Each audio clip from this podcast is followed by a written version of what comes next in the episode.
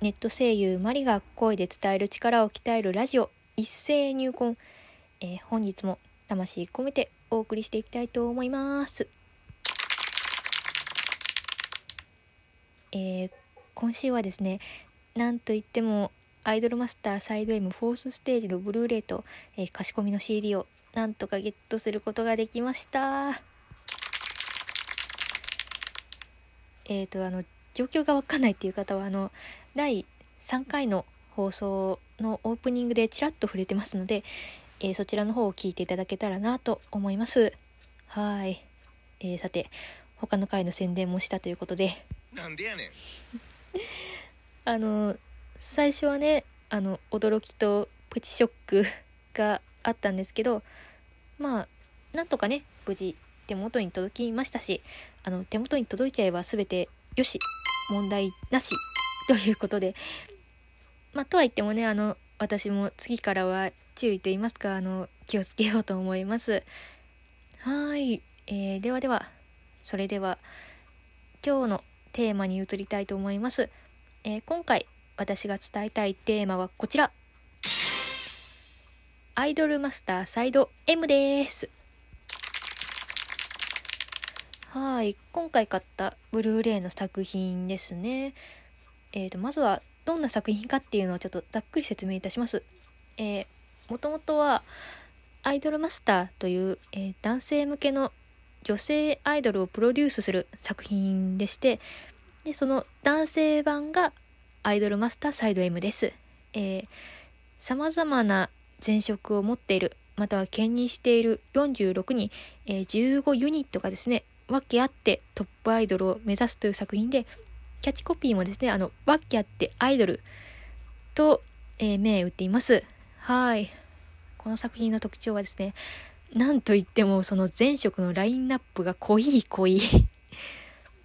まあ、元子役とか元音楽家とかねあの芸能界になんか通じている感じの前職の方もいれば元教師とか元公務員とか全然なんか芸能界となんか程遠いところにいる人たちだなっていうのもいてあの10人十色ならぬあの46人46色の、えー職業の方そしてアイドルを目指すわけがあります。はい。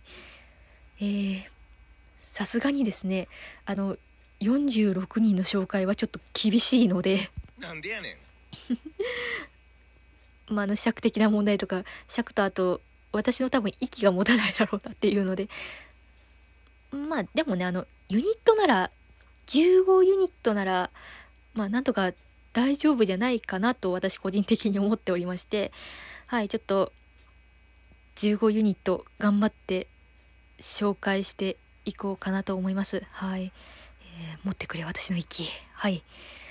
それでは、えーまずはですね、アイドルマスターから活動していて、何人かのですね、アイドルの憧れの対象でもあるジュピター、えー元弁護士、外科医、パイロットというね、もう高学歴ユニットなドラマチックスターズ。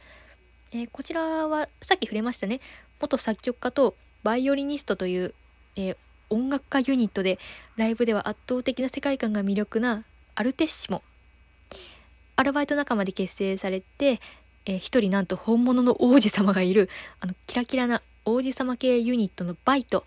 はい。そして、元プロサッ、プロのサッカー選手の双子ユニットで、息の合ったパフォーマンスが武器なダブル。ちょっと裏返ってきた声が。えーそしてこちらも触れましたね。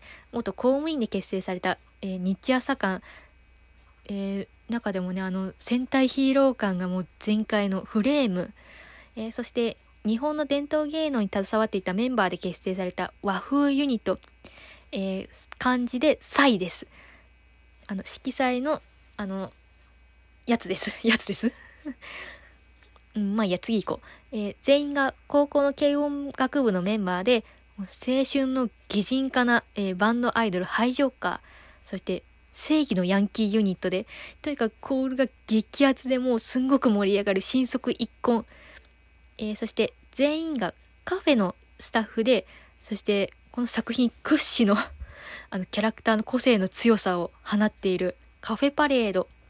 はい、こちらも触れました。元子役ユニットで、動物モチーフの衣装が愛くるしい、もう NHK、NHK のあの子供番組 はい、もう、それっぽいのがもう全開のモフモフ園。えー、片や元教師ユニットで楽曲やライブパフォーマンスとかで、あの、毎回、あの、我々にインパクトを与えてくるセム。えー、そして、全員元格闘家で、ライブではなんと盾までやっちゃう、そんなもう超フィジカルグループなザ・コカド。えー、そして、こちらのユニットがちょちょっと長いです。えー、元男性アイドルであることをカミングアウトして再デビューした元女装アイドル秋月亮君と、えー、そしてその姿を見てアイドルを志した元小説家のつくも和樹さんそして元六代目まあ何の六代目かはちょっと明言されてないですけど、えー、かぶと大悟くんの3人で結成された、何だろう、エモの塊なフラックス。あの、旗がモチーフで、ライブではですね、あの、トリコロールを作ったことがあって、それがね、超綺麗でね、はい。またそれがね、感動する、もう本当に、フラックスの楽曲なんかすごい、類線に来るんですよね。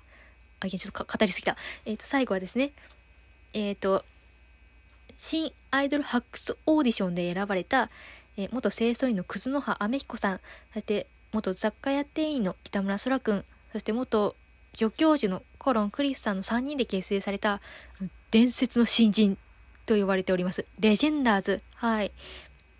こちらなんですね。はい。15ユニットがそれぞれ、あの、分け合ってトップアイドルを目指しております。はい。頑張ったはい。なんとか、説明できた。はい。どうでしたか？皆さん。あの、ちょっとでもね、あの、アイドルがちょっと気になったこのアイドルのわけもっと知りたいっていうのがね、ありましたらね、はい。そういう風に思っていただけたらもう本当嬉しいです。もうラジオやってる甲斐があります。もうはい。えー、さてさて、心配していた尺も、いつも通り余りました。なんでやねん。さあ、こういう時こそこのコーナーです。お題ガチャです。はい、それでは回していこうと思います。今この瞬間、一番会いたい人は誰？えー、このアイドルたちです。会いたい。会いたい。特に、あ、と、特にとか言ったら多分また私、トークがすごいことになるから とにかくもう、えっ、ー、とこれ、あの、最高プロダクションって言うんですよ。このアイドルマスターサイド M の、その、アイドルたちが所属している、あの、事務所の名前が、はい。さ、315で最高。で、その語呂合わせ、語呂合わせで3月15日、いろいろやってるんですよ。ニコ生であったりとか、えっ、ー、と、今年？今年だっけな？今年か。今年はあの、プロデューサーミーティングとかやったりとかしてね、はい。いいな、いいなって思いながら、いいな、都会はいいなって思いながら、はい。会いたい。はい。最高プロのアイドル。はい。何かまた、なんか、地方でなんかイベントやってくれないかな。はい。そういう淡い期待、淡い期待寄せながら今日も私は、あの、ライブブルーレイ見たり、あの、ライブ、ライブっていうか、アプリをやっています。はい。もう一個行ってみようかな。いつも使っているアプリトップ3を教えて、SNS 以外で。えー、っと、えー、っと、ブログは SNS かな うん。ブログ SNS じゃないんだったら、そのブログでしょ？えー、っと、あとは、あ、でも最近やってない。あ、でもいつもは開いてるからオンエアかな？あ、今度オンエア語るのいいかも。よし、ネタができた。あとは、ニュースアプリかな ?Yahoo かな？はい。SNS 以外は難しい。だってほとんどそれ開いてるもんな。はい。まあ、とにかく私がいつも使っているアプリは、そんな感じですね。はい。最大もあって、なんか突っ込まれそうだけど あの、基本、アプリはな、なんかイベントか、イベントとかあったら最近走るとかそんな感じですかね。はい。うん、今もね、ちょっとまたログ4しちゃってるからな。久々に開いてみようかな。はい。さて、お題ガチャもその程度、その程度って言い方はな。はい、こんな感じでお題ガチャも締めたいと思います。はい。さてさて、今回でね、あの、今年の放送は最後になります。えー、今年お世話になりました、お世話になりましたって言ってもまだ4回しかやってないけど、12月から始めたばっかりだけど。はい。えー、来年はね、もっともっとその語彙力やらないやらを鍛えて、もっとより良いラジオにしていきたいなと思いますので、皆さんこれからもよろしくお願いいたします。えー、来年にはね、あの、ネット声優のそのオーディションの合否とかもね、多分送られてくると思いますので、ちょっとその辺もね、ちょっとハラハラしながら待ってね、はい。もちろんね、投稿とかも頑張ってやっていこうと思いますので、はい。